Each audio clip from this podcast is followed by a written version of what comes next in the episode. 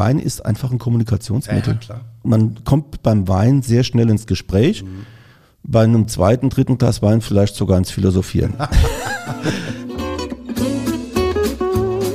Wer hat das nicht schon erlebt? Freunde haben sich überraschend angesagt.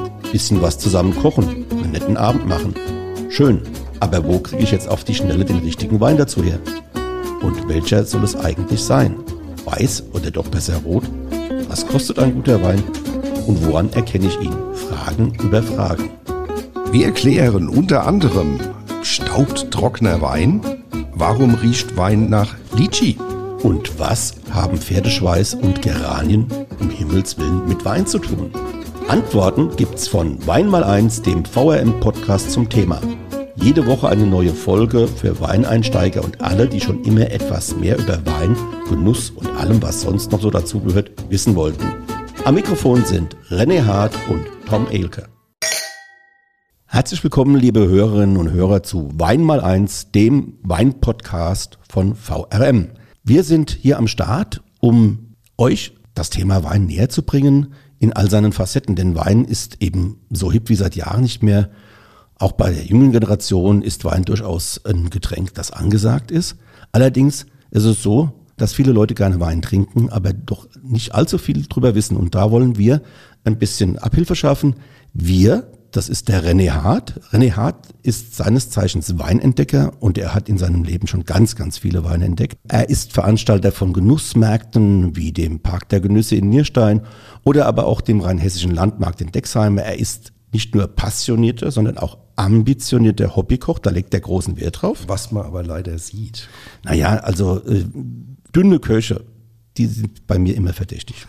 Er ist im Bruderrat der Weinbruderschaft Rheinhessen und ist hervorragend nicht nur in der rheinhessischen Weinwelt, sondern darüber hinaus vernetzt. Er veranstaltet auch Kulturevents und ist examinierter Qualitätsweinprüfer der Landwirtschaftskammer Rheinland-Pfalz. Das ist ja eine ganze Menge. Ja, René, vielleicht gerade noch mal so ganz kurz. Wie bist du eigentlich zum Wein gekommen? Wir beide sind ja in der Weinregion aufgewachsen. Ja, äh, Muttermilch. Stichwort. Oder? Ja, ja. Also ich meine, wir sind beide in äh, größten Weinbaugebiet äh, Deutschlands äh, groß geworden. Also das Also fing ja damit an, dass man äh, Herbstferien hatte als Schulkind äh, und die Herbstferien äh, waren nicht da, um daheim zu chillen, sondern dass man gesagt hat, äh, wir gehen raus und holen das Zeug heim. Auch bei mir ging das auch so los. Und zwar jetzt nicht mit der Muttermilch, aber meine Mutter hat mich mitgenommen in das Weingut, wo sie eben bei der Weinlese geholfen hat. Und ich habe als acht, neun, zehnjähriger damit angefangen. Ja. Damals gab es für die Kinder kleinere Eimer und kleinere Scheren, aber da ging es schon los. Und ich habe dann auch in den folgenden Jahren mir in den Herbstferien immer so mein Geld verdient. Kassettenrekorder, Stichwort, wurde damit finanziert und andere Dinge. Hab dann später, als ich äh, größer war und kräftiger war, habe ich dann die Butt getragen, habe dann im Kälterhaus geholfen, habe im Keller geholfen. Also ich habe im Prinzip alles schon gemacht im Weingut, was es da so gerade zur Erntezeit eben zu tun gibt. Ja, René, zu dir, du hast halt eine ganze Palette an Dingen. Park der Genüsse, wie kam es dazu? Wie kommt man dazu, Genussmärkte zu veranstalten? Ja, es fängt meistens an mit Halt mal mein Wein. Ah, okay. Ein äh, Späßler. Also grundsätzlich fing das alles erstmal an vor 25 Jahren oder sowas. Ja, ich hatte äh, einen großen Vivaro Neunsitzer damals. Mhm, ich erinnere schon, mich. Wir haben schon immer gerne gegessen und getrunken. Und ein Freund von mir hatte auch ein Buschen mit entsprechender Platzkapazität. Und dann kam ich irgendwann mal auf die blöde Idee und habe gesagt, äh, wir machen Ausflüge, äh, rheinhessische Weingüter, wir suchen uns die aus, wir suchen uns einen Keterer oder Metzger bestellen uns den dorthin ja, und äh, machen dann einen schönen Tag, hören uns an, was der Winzer zu erzählen hat, probieren seine Weine, essen schön, hauen uns das Auto voll und fahren wieder heim. Aha. Und das war so die Keimzelle zu sagen, okay, Genuss ist wichtig und Wein und Genuss sind ist ein Wortpaar, was ideal zusammenpasst. Ja, das ist wohl wahr, ja. Also am Anfang war das gar nicht so einfach, weil die Winzer gesagt haben, was will denn der hart? Ja, der kommt da mit 16 Mann, äh, will da äh, moins einen Spaß und dann rollen die vom Hof und haben da äh, nettes. Also war schon ein bisschen Aufklärungsarbeit, aber Na gut, aber ihr habt doch ordentlich Umsatz gemacht. Ich wollte gerade sagen, es war dann immer so, dass äh, die Winzerinnen und Winzer gesagt haben, also ihr könnt gerne nächsten Samstag wieder kommen. Ja. Tom, jetzt zu dir, Redakteur VRM. Ja. Seit Jahrzehnten. Wie, wie lange genau?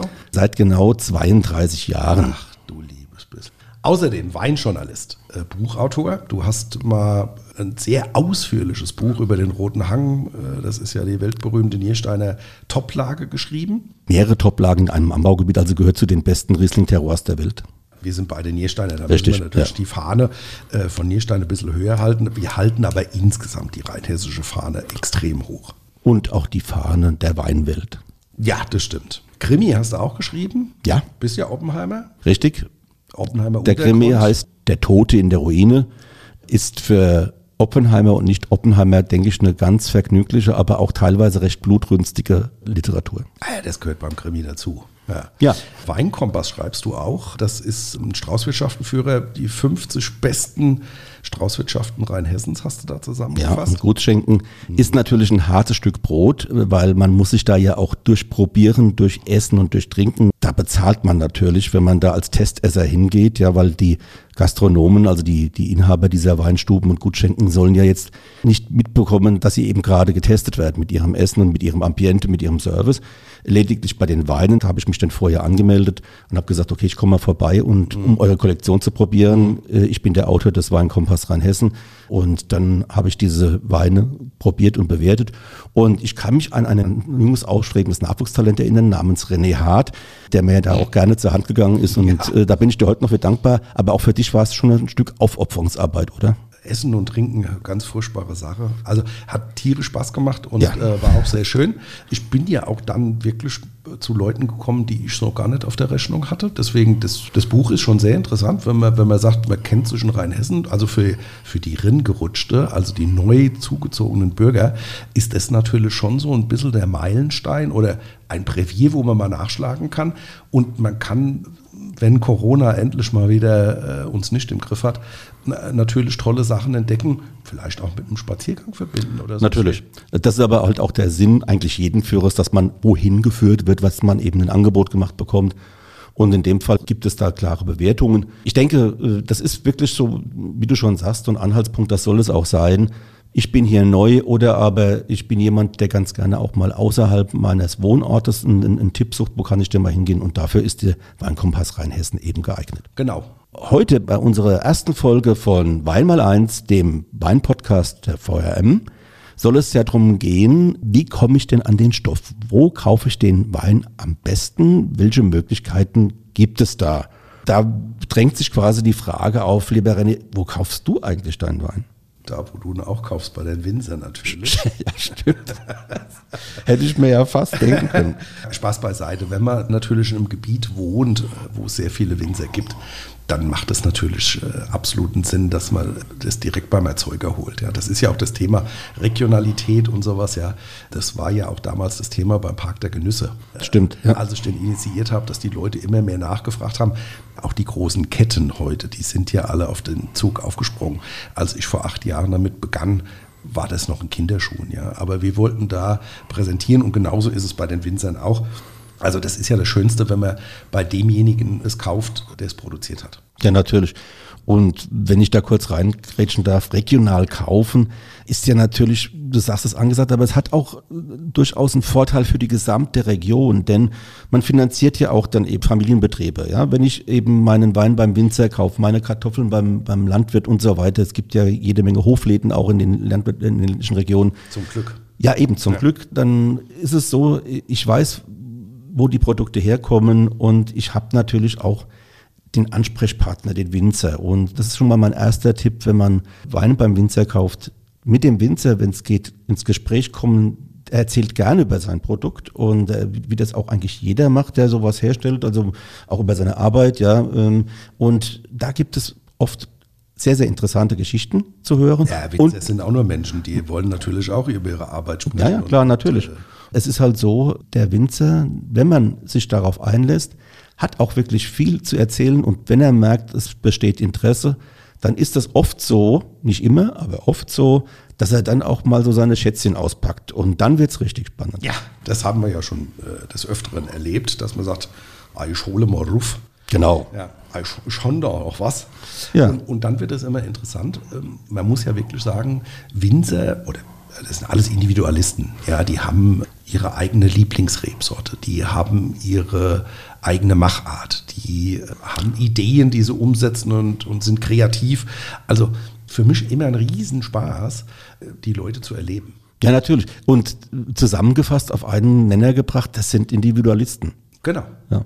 Und jeder Winzer ist da auch anders und das ist das Schöne. Es gibt keine Blaupause. Natürlich gibt es gewisse Regeln, wie mache ich einen Wein, wie mache ich einen guten Wein, ja. wie mache ich das beim Rotwein, wie mache ich das beim Weißwein, aber das mal, das sind ja die Basics, die, die lassen wir jetzt mal außen vor. Ja. Die wissen alle, wie die Wutz geschlacht wird. Genau, so ist es. Ja. Bei dem Winzer ist es halt einfach so, wir haben auch dann, du hast es eben schon angesprochen, tolle Erlebnisse gehabt. Ich erinnere an diesen legendären Vormittag, als wir uns beim Zisterzienser Weingut Michel in Dittelsheim-Hessloch angemeldet haben. Mhm. Damals noch für das VRM-Magazin Unser Rhein-Hessen, wo wir die Weinkolumne geschrieben haben. Und wir sind da hingekommen und ich muss vorwegschicken, bevor du dann diese Begebenheit erzählst, der Rennen ich, wir waren gerade auch für unser Rheinhessen, wir waren schon oft gemeinsam bei Winzern. Wir haben auf vielen Winzerhöfen Winzer kennengelernt, haben die Kollektion verkostet. Das haben wir dutzendfach schon gemacht. Aber an diesem Vormittag in Dittelsheim-Hessloch beim Zisterzienser Weingut Michel haben wir, wir beide wirklich auch mal richtig gestaunt. Ja, also diese herzliche äh, norddeutsche Art, ja, sie kommt nämlich eigentlich aus Norddeutschland. Die Frau Michel, ja. Die Frau Michel. Diese herzliche norddeutsche Art und dieses, dieses Erfrischende. Und äh, man hat also gespürt, da ist nichts Aufgesetztes. Nee. Äh, wir haben sogar eine norddeutsche Variante äh, des rheinhessischen Spundekäse bekommen. Ja. Das also auch sehr so, beeindruckend. Genau. Ja.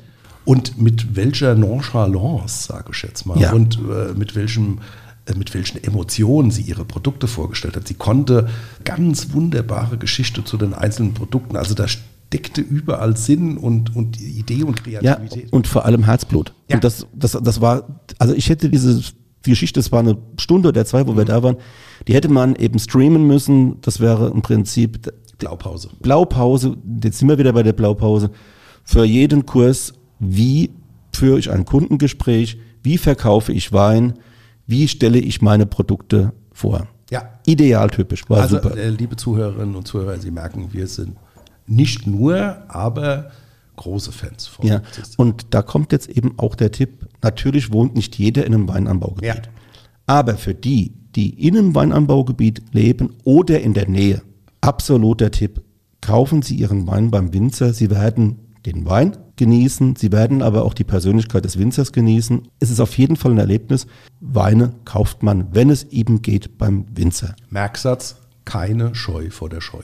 Richtig. So. Die Winzer haben natürlich mittlerweile ein großes Portfolio angelegt, auch an Vertriebswegen.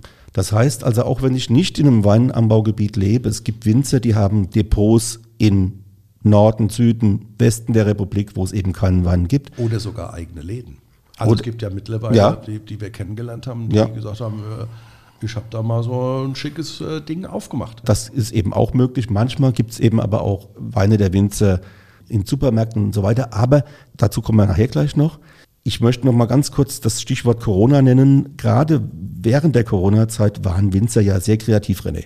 Ja, äh, ich wollte noch kurz vorher was sagen. Aha. Die fahren ja auch aus. Stimmt, das machen viele Winzer, also auch Michels übrigens, ja. Die genau. haben dann auch Routen, die sind dann mal im Schwaben, dann sind sie mal in Norddeutschland. Das kann man auf der Homepage nachlesen, ja. Und wenn man eben mit denen in Kontakt kommen will und sagen, okay, ich habe Interesse, ich habe das jetzt gelesen, ich habe auch gute Expertisen gelesen, habe den Wein zwar jetzt noch nicht direkt probiert, aber ich möchte gerne von euch Wein kaufen, einfach mal auf die Homepages gehen. Da gibt es auch Hinweise auf die Touren, wann sind die Winzer wo. Ja, und natürlich ist es so, dass die Winzer ähm, sich wegen Corona Gedanken machen mussten, logischerweise. Ja, dass ja. Sie sagen, wie kann ich mein Produkt jetzt an den Mann bringen und sowas. Zudem ist heute ja so ein Kunde flüchtig. Früher war das so, der Kunde wurde vererbt, also der Opa hat gekauft, dann kam äh, sein Sohn und dann kamen die ja. Enkel. Ähm, das ist heute nicht mehr, heute ist der Kunde flüchtig. Angebot ist ja auch viel größer geworden, sage ich jetzt mal. Und online ist schon so ein Thema, was natürlich mit Online-Weinproben, was die Winzer jetzt in Corona-Zeiten halt relativ schnell umgesetzt haben. Und äh, da stellte sich äh, uns die Frage schon, und das wurde ja auch bei euch im Platt äh, kolportiert, dass man gesagt hat, trinken wir mehr in Corona-Zeiten? Ja, das ist sicherlich so, dass mehr getrunken wird, weil die Menschen, aber jetzt, man muss es relativ sehen, wie alles im Leben. Ja, der Alkoholkonsum verlagerte sich. Also es wird natürlich, die Menschen waren zu Hause, die Gastronomie war geschlossen, die Lokale waren geschlossen, also haben sie nicht in den Lokalen getrunken, sondern zu Hause. Und zu Hause kann es natürlich schon sein, dass man auch mal ein Glas mehr trinkt. Warum? Man muss kein Auto fahren, weil so, wenn man eben in, in, in den Straußwirtschaften, in den Lokalen, in den Restaurants unterwegs ist, dann ist immer einer der Fahrer. Der trinkt dann am Abend vielleicht mal ein Glas oder ein halbes und ansonsten Wasser und zu Hause okay. Und gerade bei den Online-Weinproben, das ist ja ganz witzig, da wurden ja so Gebinde von sechs Flaschen und auch mhm. teilweise mehr, also verschiedene Weine. Mhm. Und wenn man das zu zweit gemacht hat, da hat man erstmal sechs Pullen aufgehabt und äh, ich möchte nicht wissen, wie viel davon am Ende übrig geblieben ist an so einem Abend. Das heißt also ja, das hat mir auch der Pressesprecher vom Deutschen Weininstitut, der Ernst Büscher, nochmal gesagt, ja, es wird wohl unterm Strich auch an Menge mehr sein, aber in erster Linie ist es eine Verlagerung. Corona hat den Weinkonsum aus den Lokalen, die ja geschlossen waren, ins Private verlegt. Und wir wissen, René, von einigen Winzern, die wir gesprochen haben, die konnten das teilweise ganz gut kompensieren. Mhm. Eben Jetzt das, was da weggefallen ist, konnte man eben durch diese Nummer auch ganz gut wieder auffangen. Das liegt ja auch so ein bisschen dran, wie vorher die äh, Strukturen waren.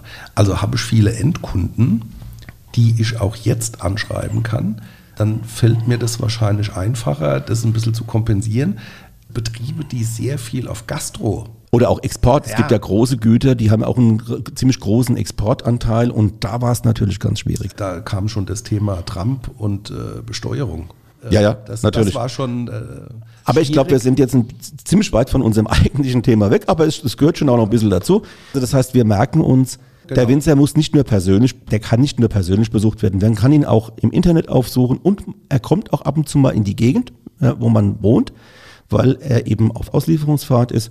Wichtig ist nur, Kontakt herstellen, mal nachfragen, mal informieren und dann kann das ganz gut funktionieren. Also wir haben den ersten Punkt, denke ich mal, schon ganz gut umrissen. Das heißt, die erste Quelle immer der Winzer. Ja, und auch nochmal so kleine Geschichte von meiner Seite. Meine Initiation äh, bei Weinleidenschaft, das war so vor ungefähr 25 Jahren, da war in Rheinhessen noch nicht so viel los. Mhm. Also da waren die Türen eher am Wochenende zu und in der Pfalz waren sie geöffnet, wie die Pfälzer das immer so machen. Ähm, und da haben wir tatsächlich auch geguckt, weil wir Weinleihen waren, meine Frau und ich, wo fahren wir denn hin? Da haben wir so die Klassiker angefahren, Knipser, äh, Köhler, Ruprecht und... Also gleich ganz oben im Regal. Äh, ja, man gönnt sich ja sonst nichts. Eben. Ja, nein, nein, aber damals war das. Also ja, ich ja. könnte auch jetzt noch Heinrich Vollmer oder sowas. Ja, natürlich. Also die, war, die Bekannten schon, sind deshalb bekannt, weil man sie kennt. Ja. Bei uns war das auch so. Wir sind dann äh, losgefahren und haben uns das angeguckt und sowas. Und da hatten wir ein wunderbares Erlebnis damals bei Köhler Ruprecht mit Bernd Philippi. Wir äh, rollen da mit unserem Gölfchen wenig Weinwissen, wenig Geld. Und damals. wenig Kofferraumplatz. ja, ja, wenig Kofferraumplatz, heute ist das anders. Aber wir rollten da auf den Hof und da war gerade noch ein Kölner Weinkunde, der da ordentlich äh, seinen Volvo vollgeballert hat. Und es war auch schon so gegen 16 Uhr, samstags mittags. Und Bernd Philippi guckt uns an und hat gesagt, na, dann kommt mal rein. So. Und dann hat er uns, ich weiß es gar nicht mehr, eins, zwei Stunden seine Weine vorgestellt, hat den Kaltstädter Saumagen vorgestellt, hat seine Philosophie vorgestellt. Und dann dachte ich mir, Mensch, toll. Letztendlich haben wir, glaube ich, zwölf Fläschchen damals gekauft oder sowas. Ja, die Investition, die dieser Mann für die deutsche Weinwirtschaft getätigt hat, die hat sich, glaube ich, schon ausgezahlt. Also als Beobachter deiner Szene äh, äh, kann ich das nur unterstreichen. Also äh, das Thema äh, Überschuss oder Übermenge und Mengenregulierung, daran bist du nicht schuld. Nein, auf keinen Fall. Ja, ich gebe mir wirklich Mühe. Ja, und ich versuche den, deinem Vorbild nachzueifern. Sehr gut. Okay, sind wir uns doch wieder einig? Hier ist sie wieder, wie in jeder Woche, unsere Weinentdeckung für euch. Das ist ja der Weinsinn!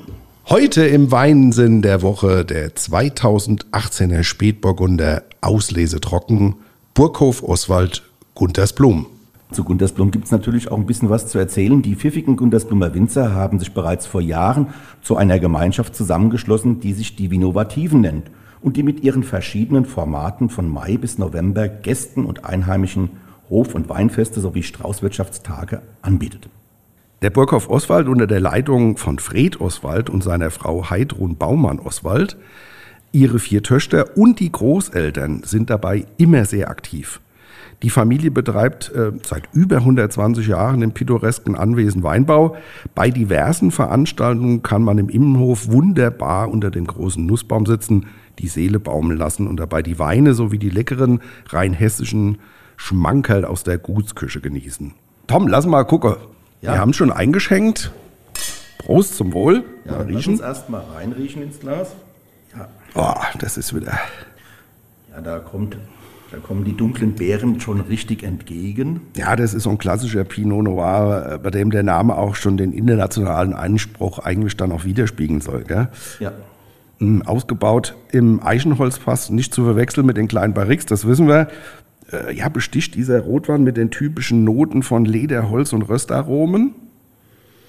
In der Nase finden wir aber auch, findest du auch so Cassis, oder? Ja, absolut. Dunkle Beeren, aber auch der, ganz klar, schwarze Johannisbeer ist deutlich drin. Ja, aber auch so ein bisschen Zimt und Vanille. Das kommt natürlich auch ein bisschen durch den Holzeinsatz. Mal trinken wir. Ja. Oh, das liebe ich so, so richtig speckig, äh, so ein saftiger, fleischiger Körper. Mm, Säure ist auch ganz gut eingebunden, eher so im mittleren Bereich. Wenn man überlegt, das sind zwei 18er für das ja. jugendliche Alter. Also das ist schon höchster Trinkgenuss, muss man sagen. Das ist ja weich, harmonisch. Das ist auch genau das, warum beispielsweise die Franzosen hier ganz gerne bei uns Rotwein einkaufen. Vor mhm. Einigen Jahrzehnten hätten mhm. die Franzosen noch geleugnet, dass es in Deutschland überhaupt Wein gibt. Mittlerweile kaufen sie genau diese Qualitäten bei uns ein, weil diese Weine aus diesem Jahrgang bei denen noch nicht so trinkfertig sind. Und in dieser Qualität müssten sie in Frankreich viel, viel mehr Euro hinlegen. Ja, das ist wohl wahr. Also der hat auch ein Potenzial für mindestens ein Jahrzehnt, finde ich. Absolut, äh, wenn nicht sogar noch mehr. Du hast schon gesagt, der muss die internationale Konkurrenz nicht fürchten. Auf keinen Fall. Nein. So, und jetzt haben wir noch für die Detailversessenen haben wir noch die Analysewerte. Alkohol 14, Restzucker 1,4 Gramm, Säure 5,3 Gramm, Preis 12,90 Euro. Tom. Ich sag das schon. Das ist der Oberhammer. Also Vielleicht noch der ultimative Weintipp von uns jetzt. Ganz einfach, Jetzt einlagern, über die Jahrzehnte genießen, das ist nämlich ein sensationelles Preis-Genuss-Verhältnis. Ja, mehr muss ich da auch nicht dazu sagen. Prost, René.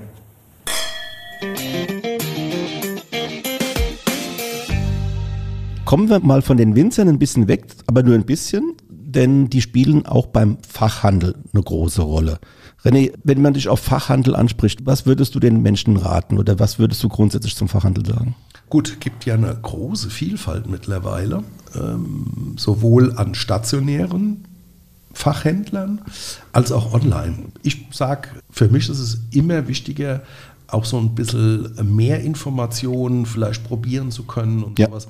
Also ich würde für mich persönlich immer den inhabergeführten stationären Fachhandel äh, vorziehen, weil dort auch Menschen sind, die sich mit den Winzern wiederum befassen, ja. sich mit deren Weine befassen. Die die häufig auch schon über Jahre hinweg kennen. Genau. Und wissen, wie ist die Entwicklung vielleicht oder was gibt es da für besondere Weine und die auch nach einer gewissen Zeit mich als Kunden kennen und sagen, ja. Ah, der Harte, das ist, äh, der trinkt eher mal gerne einen trockenen oder der ist äh, für Rotweine mit diesem Geschmacksbild zugänglich. Also der kann dann das eine oder andere vielleicht auch mal aus dem Hut zaubern. Online gibt es natürlich auch tolle Angebote. Das dürfen wir nicht vergessen. Wir haben hier auch einen sehr großen Händler in Mainz sitzen, der bundesweit mittlerweile agiert oder zwei sogar. Ja, gut, bei den Online-Plattformen, du hast es schon angesprochen, hat man halt das Problem, man kann in der Regel nicht probieren. Auf den Homepages sind die Weine mal mehr, mal weniger intensiv beschrieben. Man ja, kann sich ja. schon ein Bild von machen. Bei Online-Bestellungen gibt es aus meiner Sicht zwei Tipps. Meinerseits, bevor ich beim Online-Handel bestelle, vielleicht machen wir selbst klar, was möchte ich denn überhaupt? Möchte ich einen Weißwein, möchte ich einen Rotwein? Bin ich auf der Trockenschiene oder habe ich lieber restsüße Weine? Und dann kann man auch mal gucken, was gibt es denn an bekannten Winzern, wo ich weiß, die haben eine Expertise. Also wenn ich mir ein Riesling vom Weingut X oder Y bestelle, der ist schon sehr gut besprochen. Einfach mal da so ein bisschen reingucken, vielleicht auch, auch mal eine Recherche machen, welche Weine sind denn beim, bei Riesling-Wettbewerben, wenn ich jetzt Riesling-Fan bin, ganz, haben ganz gut abgeschnitten. Und dann kann ich in die Online-Plattform gehen, kann gucken, haben die das und kann es bestellen. Man kann natürlich, das ist der zweite Punkt, das hat mein Neffe, macht das ganz gern mal, der bestellt sich mal so Probierpakete. Das ist natürlich auch der Schuss so ein bisschen ins Blaue. Das heißt, äh, wenn man Glück hat, hat man Weine dabei, die einem gut schmecken und die genau in dem Geschmacksprofil liegen. Wenn man Pech hat, hat man halt auch Sachen dabei, wo man sagt, naja, das ist jetzt nicht so meins. Aber, das ist die Aussage von meinem Neffen, er hat bei diesen Paketen, die er sich bestellt, eigentlich immer bis jetzt ganz, äh, ganz gut gelegen, hat aber auch, und das da komme ich jetzt wieder zum ersten Punkt zurück, das liegt daran, dass er sich vorab schon ein bisschen informiert hat. Er hat sich schon ein bisschen Sachen angelesen, welche Winzer sind so angesagt. Und wenn auf dieser Plattform Weine auftauchen, dann kann man auch mal so ein bisschen diesen Namen googeln und dann fällt die Entscheidung einfacher. Ist natürlich so, der Vorteil vom Onlinehandel ist das natürlich schon mal die Vielfalt. Ja, natürlich. Und der Preis. Also das sind oft Angebote, natürlich auch äh, gewisse, das ist wie im Supermarkt, äh, die, die, Aktionspreise sollen ja die Leute dazu führen, natürlich. Äh, genau weitere Produkte zu kaufen.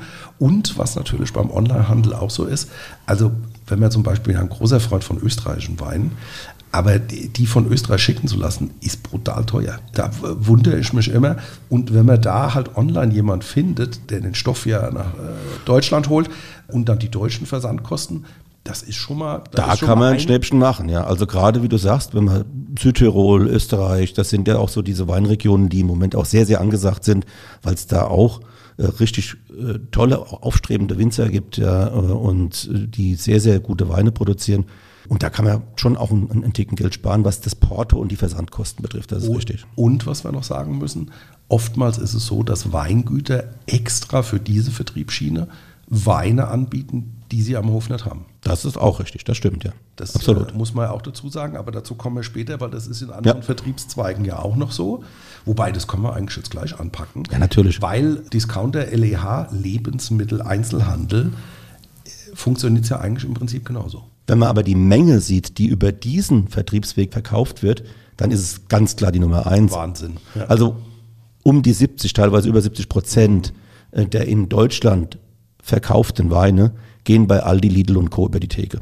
Das muss man sich einfach mal vergegenwärtigen. Mhm. Und wenn man so zwei, drei Sekunden drüber nachdenkt, dann wird einem auch klar, warum. Denn man ist ja Kunde. Man geht jeden Woche, vielleicht sogar jeden Tag mal in so einen Supermarkt rein. Man erledigt die Einkäufe des täglichen Lebens. Und dazu kann dann natürlich auch Wein gehören. Vor allem dann, wenn ich nicht in der Weinanbaugegend lebe, und dann greife ich in Passau oder in Flensburg oder in Osnabrück dann schon auch mal ins Weinregal beim Supermarkt. Warum? Weil es gerade ergibt. Ich weiß, ich kriege heute Abend Gäste, ich brauche einen Wein. Ich bin jetzt hier bei meinem Einkauf, dann nehme ich da halt auch eben im Supermarkt eine Flasche Wein mit. Ja, und man muss sagen, also verschiedene Ketten äh, haben ja auch verschiedene Angebote. Wir wissen, Globus war schon die letzten 20 Jahre immer auch eine Bank für ein gewisses Weinangebot, ja. ähm, um nur einen zu nennen. Ähm, ich kenne es ja auch von Wasgau, auch die haben ein relativ gut sortiertes, also zumindest ich kenne bei uns jetzt unser Wasgau um die Ecke, ein sehr gut äh, sortiertes äh, Weinregal, auch durchaus von kleineren Anbietern. Ja. Ja. Und wenn man die beiden Big Player mal nimmt, also Aldi und Lidl, mhm. ja, bei dem einen gibt's den Falstaff, bei dem mhm. anderen gibt's den Parker. Das sind äh, Weinmagazine, die halt eben Bewertungen vornehmen. Und diese Weine finden sich dann, also ein Teil dieser Weine finden sich dann auch dann äh, da im, im, im Regal wieder mit Falstaff-Punkten und mit Parker-Punkten. Und da muss man sagen, das ist halt auch so ein bisschen Orientierung, weil nämlich das ist auch so eine Frage, die mir auftaucht. Ich stehe vom Supermarktregal, da gibt es, keine Ahnung, 40 verschiedene Weine, wen soll ich denn nehmen? Ist so ein kleiner Anhalt auch, wenn da sowas schon mal prämiert war. In manchen Supermärkten stehen auch Weine, die so eine goldene Plakette haben, beispielsweise von der Berliner Weintrophy. Ähm, aber René, wie kommt man denn im Supermarkt klar an, an was sollte man sich halten? Ich habe jetzt schon mal diesen Falstaff und den Parker eingeführt. Mhm. Gibt es für dich noch ein anderes Kriterium, wo man so ein bisschen drauf achten könnte? Bei mir ist Preis immer ausschlaggebend, dass ich sage, also ich tue mir unwahrscheinlich schwer zu sagen, ich habe einen Wein aus Übersee 1,99. So. Allerdings, ja. Da müssen wir jetzt mal rechnen, äh, wenn wir mal die Ausstattung, Ausstattung bedeutet Flasche, Etikett, Verschluss. Verschluss. Wenn man das mal abzieht und die Vertriebswege abzieht, den Transport abzieht und sowas. Ich glaube, vor kurzem war mal so eine Rechnung, dass dann irgendwie in Facebook, ich habe es noch nicht nachgeprüft, habe noch keinen Faktencheck gemacht, dass wir gesagt haben, ja, da bleiben 9 Cent. Ja, klar. Für das Produkt. So, und da muss man sagen, äh, will ich für 9 Cent einen Wein trinken? Also Wein ist ja Emotion und Genuss. So, und ähm, auch im LEH, finde ich, muss eine Flasche Wein, oder nee, muss ist ja falsch, sollte, wenn ich sie einkaufe, halt schon eine gewisse Range haben, dass wir sagen, 4, 5, 6, 7 Euro sollte das Produkt schon kosten, weil wir dann sagen, vermutlich ist der Inhalt dann schon so, dass wir sagen, wir können es mit Genuss trinken. Ja. Also nicht falsch verstehen. Ja. Auch die anderen Weine sind trinkbar. Ja, natürlich. Die, die, machen mich jetzt nicht krank. Aber, die, aber es ist eine Frage des Genusses. Die einen machen halt eben mehr Spaß, die anderen weniger. Und ganz grundsätzlich kann man vielleicht auch sagen bei dieser Geschichte, Geiz ist geil, ist auch hier fehl am Platz. Ja, und ökologischer Fußabdruck. Natürlich. Ich, ich finde, es macht jetzt keinen Sinn, dass man Weine, äh, ich trinke auch gern ausländische Weine, äh, sehr gern sogar. Aber für mich macht es keinen Sinn, ein Massenprodukt äh, um die halbe Welt zu fliegen, um das für, für 1,99 bei uns zu verkaufen. Also das tut mir dann schon so ein bisschen weh. Gutes Beispiel bei uns ist ähm, ähm Rewe-Markt im, im Ort. Wir sind ja beide aus Nierstein. Und äh, als der eröffnet wurde, hatte der Inhaber eine relativ geniale Idee und hat gesagt, ähm, Winzer, die das möchten, aus Nierstein, den biete ich eine Sonderfläche, ihr könnt es bestücken äh, und könnt die Weine bei mir verkaufen. Ähm, jetzt muss man auch wissen, Nierstein hat ein großes Neubaugebiet. Also es sind sehr viele ähm, Personen äh, kommen nach Nierstein oder wohnen in Nierstein, die jetzt nicht um so den direkten Kontakt zum Winzer haben. Und für die ist es dann relativ einfach, ähm, beim täglichen, wöchentlichen Einkauf halt mal ein Produkt mitzunehmen und sowas. Und die Winzer finden das richtig gut. Also du ja. weißt, wir haben ja mit vielen gesprochen und die haben gesagt, ja, also das Thema Hemmschwelle ist da das Schlagwort, ja. ja. Äh, die Hemmschwelle zu einem Winzer zu gehen und dann zu sagen, okay, ich probiere bei dem jetzt drei Weine, die schmecken mir nicht. Ich probiere noch den vierten, den fünften, den sechsten und sagt dann irgendwann nach dem achten, okay, die haben mir jetzt alle nicht geschmeckt, aber jetzt hier rauszugehen und gar nichts zu kaufen, was übrigens möglich ist, aber hier rauszugehen und gar nichts zu kaufen, mm, da habe ich so ein Problem. Also nehme ich eine Kiste mit von irgendeinem dieser Weine. Wenn ich das jetzt transformiert auf diesen Rewe-Markt in Nierstein beziehe, dann ist es einfach so, ich nehme von einem Winzer X, den ich schon immer mal probieren wollte, eine Flasche aus dem Regal, probiere den zu Hause. Schmeckt der mir, kann ich dann direkt zum Winzer gehen und kann sagen, hier pass auf, ich habe diesen Grauburgunder von dir, der war klasse. Ich würde ganz gerne mal so auch noch mehr von dir probieren. Das ist ein, ein guter Weg, äh, zu den, äh, den Winzern. Und die Winzer selbst sind übrigens auch mit diesem Weinregal toll zu, äh, absolut zufrieden, weil der Zugriff einfach da ist. Mhm, ja. Und ähm, das ist ein Modell, was ich mir durchaus auch wünschen würde. Man kennt es ja aus dem Ausland, wenn du jetzt irgendwo äh, im Elsass oder sonst wo unterwegs bist zum Beispiel, äh, da kriegst du selbst an der Tankstelle das regionale Material zu kaufen. Und da müssen wir auch so ein bisschen hinkommen. Das heißt auch an den Tankstellen hier, an den äh, Autobahnen, die wir so im Umkreis von Rheinhessen oder von der Nahe oder sonst wie haben, fände ich das relativ cool, wenn dort auch ein gewisses Angebot wäre für die Leute, die da Rast machen. Und wir wissen, für die ganzen Nachbarn aus dem, aus dem nördlichen Bereich, also die Belgier und die Holländer, die fahren ja äh, überwiegend über die 61. Ja, die machen aber durchaus hier auch Zwischenstopps in Rheinhessen und nehmen ihren Wein mit. A, erstmal in den Urlaub und wenn sie zurückkommen, dann mit nach Hause. Das funktioniert. Das funktioniert aber sicherlich auch in anderen Anbaugebieten, weil wir müssen einfach sagen, äh, VRM ist ja ein Verlag, der wirklich äh, das große Glück hat, äh, ganz, ganz viele Weinanbaugebiete in seinem Verbreitungsgebiet zu haben. Das ist die Nahe, das ist der Mittelrhein, das ist die Hessische Bergstraße, das ist der Rheingau und auch noch ein Stück die Pfalz, die Rheinhessen, ein Rheinhessen sowieso. Und das ist natürlich eine, eine tolle Vielfalt, die wir hier haben. Und in jedem Gebiet gibt es natürlich auch wieder andere Beispiele, wie man Wein oder wie die Winzer Wein auch durchaus im Handel platzieren.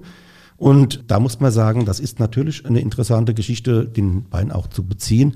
Nochmal zurück zum, zum Supermarkt äh, oder zum Lebensmitteleinzelhandel äh, und zu einem Kriterium, das ich mal ganz gerne ansprechen möchte. Und zwar ist das das Thema Etiketten. Es gibt sogenannte Etikettentrinker. Also äh, die trinken mit Etikette. Ja, die trinken nicht die Etiketten, sondern die, die gehen, die stehen halt vorm Regal und sagen, oh, das ist aber eine Flasche, die hat ein tolles Etikett. Das ist so richtig schön. Das ist entweder total klassisch und hochwertig, so ein bisschen angelehnt an die Bordeaux-Chateaus, oder aber knallig, bunt, poppig, wie auch immer. Dazu muss man dann einfach sagen, Etiketten auf den Weinflaschen, die sind im Prinzip Kaufanreiz. Mit Speck fängt man Mäus. Gebe dir recht, dass ich sage, äh, gute Etiketten äh, reizen zu kaufen. Es heißt aber nicht, dass der Inhalt immer gut sein muss. Genau. Also natürlich spielt das Etikett eine Rolle. Und jetzt sind wir bei dem Winzer Metzger aus Grünstadt Asselheim. Das ist natürlich richtig, richtig guter. Ja. Und da muss man sagen, da passt das in die Gesamtkonzeption rein, so ein toll kreiertes äh, äh, Etikett zu haben, das mit dem Nachnamen Metzger eben spielt. Mhm. Da ist dann eine Kuh vorne drauf, dann gibt es das Prälatenstück und so weiter und so mhm. fort. Da sind die Kategorisierungen dieses Weines, passt super. Im Supermarkt muss man aber andere Kategorien anwenden. Und da muss man halt aufpassen. Ein wertig aussehendes Etikett kann einen guten Wein enthalten. Die Frage ist natürlich, René, unsere Hörerinnen und Hörer, die stehen jetzt vor dem Regal und dann sagt der Elke denen, Ja, aber bei den Etiketten müsst ihr aufpassen. Da kann es durchaus sein, dass da viel auch Blender dabei sind, die toll aussehen, aber der Wein ist dann eher mäßig. Der Hart sagt ihnen, ja, passt auf den Preis auf. Preis haben wir schon gesagt. Ja. Und dann sollte man tatsächlich mal gucken, weil jedes Ding hat ja auch ein Rückenetikett. So. Und da kann man ja auch schon mal gucken und kann sagen, wo kommt es her, wer hat es abgefüllt und und und so. Also da kann man auch schon einiges erkennen. Natürlich ist es so, dass äh, man ja auch im LEH oder sowas durchaus renommierte Weingüter bekommt. So. Und wenn ich jetzt weiß, als Beispiel weiß ich jetzt gar nicht, ob er eine Linie hatte, Herr Künstler, oder. Äh, Na, wir können beispielsweise das Wein, das Weingut Prüm von der Mosel, die genau. bei Aldi äh, ab und zu mal mit Rieslingen vertreten sind. Oder, Jauch. Ja, oder aber auch Keller. Ja. ja. Also muss man ganz einfach sagen, das sind renommierte, bekannte Namen. Allerdings gibt es zu diesen Weinen schon noch was zu sagen, René. Ja, das sind natürlich jetzt nicht die Weine, die man dort auch am Hof kriegt. Also das sind Weine, die sage ich mal, unter dem Label und unter der Qualität dieses Weingutes gemacht werden, aber die speziell für den LEH genau. gemacht werden. Das muss jetzt nicht schlecht sein. Nein, ja, ganz im Gegenteil. Nur man muss sich eben vergegenwärtigen, das sind Weine, die sind bewusst für diesen LEH, für den Lebensmitteleinzelhandel produziert. Ja, die sind ja schon in der Range, wo wir dann auch sagen, ähm, das ist vernünftig. Also das sind äh, qualitativ hochwertige Weine, aber es sind natürlich jetzt nicht die Spitzenprodukte. Wie bei vielen Produkten gibt es natürlich Pros und Kontras. Wein ist am Ende des Tages, und das ist so ein, so ein Spruch, den bringe ich dann immer an, wenn ich gefragt werde, was ist denn eigentlich ein guter Wein oder was ist eigentlich der beste Wein? Der beste Wein ist, der dir schmeckt. Ja. Fertig. Da brauchen wir alles Gedöns von Sensorik und Beschreibung und Preis und Renommee und Weingut, kann man auf die Seite schieben. Wenn jemand, bleiben wir mal beim Lebensmitteleinzelhandel, im Supermarktregal einen Wein für 2,99 Euro findet und er sagt, das ist genau mein Wein, der schmeckt mir, so what? Dann soll er ihn auch kaufen und trinken. Ähm, dann werde ich ihn nicht von einem 14 Euro Riesling Lagenwein von einem Weingut XYZ überzeugen. Nein, das ist ja auch gar nicht, wie du schon sagst, mein Geschmack ist das Nonplusultra. Du erinnerst dich, wir hatten ja mal, ich glaube, es war auch bei der Eva Vollmer, äh, Winzerin hier aus äh, Mainz-Ebersheim, wo uns äh, ein junger Mann nachgeschlichen ist, also jung war er gar nicht mehr, der uns ständig von seinem Weingeschmack überzeugen wollte. Weißt du das noch? Kannst du dich noch daran erinnern? Mit, mit so einem Ach, ja. Ja, ja. Der ist uns die ganze Zeit nachgeschlichen und hat gesagt, ah, der ist jetzt gut, oder? den müssen sie sich doch notieren und sowas, wo wir dann dachten, jetzt wird es aber langsam so ein bisschen. Das stimmt, das war eine Verkostung bei der Eva mhm. und da war auch noch die Miriam Schneider mit dabei, die hatte dann, glaube ich, auch noch äh, dieses Tante Patty äh, ja, ja, Projekt genau. war da. Ja. Also tolle Frauen machen tolle Weine, ja. aber äh, da war jetzt so einer, der uns wirklich von seinem Weingeschmack überzeugen wollte. Und unser Tipp an die Zuhörerinnen und Zuhörer, Ihr Geschmack ist maßgeblich. Egal wer was sagt, ob es der Herr Parker ist, der Herr Elke oder der Herr Hart. Wir hatten jetzt äh, drei Punkte, die uns wichtig waren, wo wir sagen, wo kriegen wir den Wein denn her? Wir hatten jetzt Winzer, wir hatten Discounter und LEH, also Lebensmitteleinzelhandel. Aber was auch nochmal eine gute Schiene ist, und da muss man nicht unbedingt in der Weinbauregion wohnen. Weinmessen, Weinforen und Winzerfeste außerhalb der Weinbaugebiete. Genau so ist es. Wir haben ja vorhin schon erzählt, dass die Winzer durchaus mal auf Reisen gehen, um Wein auszuliefern. Sie machen das aber auch, um beispielsweise in Bochum oder in, keine Ahnung, äh, in Castrop-Rauxel oder in Glücksburg oder wo auch immer in dieser Republik ihren Wein bei Weinfesten anzubieten. Messen ist ja auch nochmal so ein Thema. Also gibt es ja bundesweit auch jetzt mehrere Anbieter. Auch große Online-Händler haben jetzt mittlerweile das Thema entdeckt. Gehen praktisch ja von, ihrem, von ihrer Grundidee weg, alles online zu handeln und gehen vor Ort wieder in die Städte, um, um den Leuten Winzer und Weine näher zu bringen. Das ist von Messe zu Messe unterschiedlich. Auch bei den anderen Gelegenheiten, die man angesprochen haben, Weinfesten, es kommt immer darauf an, wer ist da am Start, welche Weine werden da ausgeschenkt. Aber grundsätzlich ist es schon ein gutes Ding, also eine gute Möglichkeit, mit Weinen und unter Umständen sogar den Winzern in Kontakt zu treten und sich auch mal durchzuprobieren und auch den Wein, der einem selbst schmeckt und den man vielleicht auch dann mit nach Hause nehmen mag oder bestellen mag im Anschluss, eben zu finden. Und noch ein Tipp jetzt von uns. Da halten wir jetzt wieder ein bisschen die rheinhessische Fahne hoch. Einmal im Jahr gibt es hier das Weinforum Rheinhessen. Tom, sag mal zwei Takte dazu.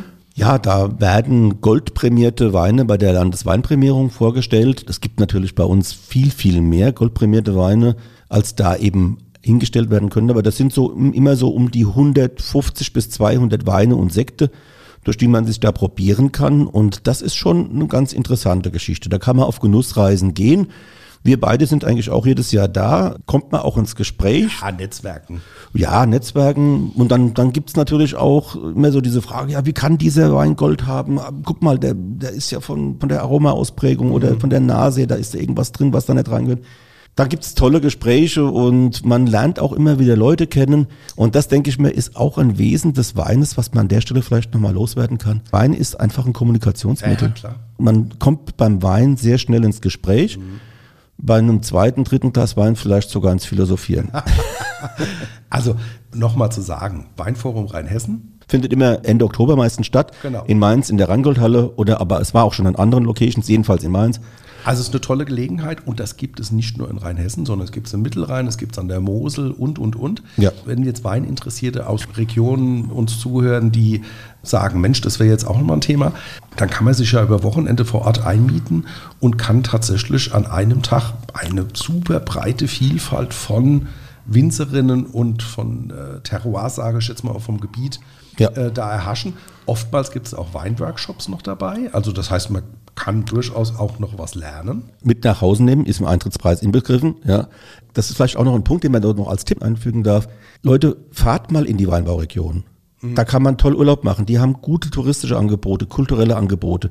Man kann da locker mindestens eine Woche, eine Woche, vielleicht sogar länger, weil in Regionen wie beispielsweise Rheinhessen, da sind dann große Metropolen wie Frankfurt und so weiter in der Nähe. Das heißt, da gibt es tolle Pakete, die werden von der Touristikinfo ge geschnürt und die gibt es auch an der Nahe, die gibt es auch in der Hessischen Bergstraße, im Rheingau und so weiter. Ich wollte gerade sagen, Hessische Bergstraße, Odenwald vor der Tür und Ja. sowas. Ja. Geschichte pur. Man kann da wirklich prima auch Urlaub machen und dabei den Wein kennenlernen. Nicht umsonst, damit möchte ich jetzt bei diesem Thema den Punkt auch setzen, sind die Hotels in den Weinbauregionen gerade zur Erntezeit komplett ausgebucht. Das heißt, September, Oktober ist ein richtiger Boom. Das ist einerseits die Weinernte, aber dann auch das Naturerlebnis mit Wandern und so weiter. Das zeigt schon, die Weinregionen sind auf jeden Fall eine Reise wert und da wird man auch dem einen oder anderen Winzer über den Weg laufen. So, René, das war jetzt für den Anfang, für den, ersten Teil eine ganze Menge Holz. Wenn wir jetzt mal zusammenfassen, welche Antworten haben wir denn so im Grundsatz gefunden auf die Frage, wo kaufe ich am besten Wein ein? Wir haben gesagt, Nummer eins, ganz klar, Winzerproduzent. Nummer zwei, Fachhandel. Am besten inhabergeführte stationäre Fachhandel, Online-Fachhandel. Wir haben positive Aspekte herausgestellt, haben auch gesagt, was ist kritisch. Wir haben Discounter LEH, Ja. Lebensmitteleinzelhandel beleuchtet. Und wir haben jetzt nochmal Tipps gegeben, dass wir sagen, Weinmessen, Winzerfeste, Weinforen. Ja, das waren so unsere Tipps. Ich glaube, das war schon eine ganz schöne Menge. So, Tom, wir sind am äh, Ende der ersten Folge und äh, es hat sehr viel Spaß gemacht. Wir haben äh, auch wieder nette Anekdoten von dir gehört, Tom. Ja, so bin ich halt. Ja. Wenn ihr Fragen und Anregungen habt, schreibt uns eine E-Mail an weinmal1.vrm.de. Und in der nächsten Folge könnt ihr gespannt sein. Da geht es nämlich um das Thema Küche, Keller, Kommode. Fragezeichen. Wie hebt man Wein richtig auf? Ah, danke für den Hinweis. Macht's gut. Wir hören uns hoffentlich bei der zweiten Folge. Das war die heutige Ausgabe vom Weinpodcast Weinmal1 der VAM. Jede Woche auf ein Glas Wein, spannende Themen rund um den Weingenuss und das kleine Einmaleins des Kultgetränks.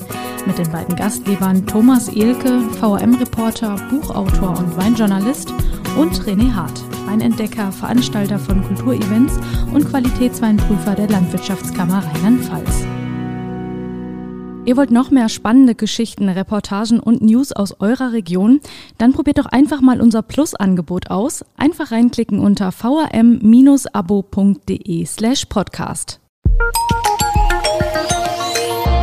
Ein Angebot der VRM.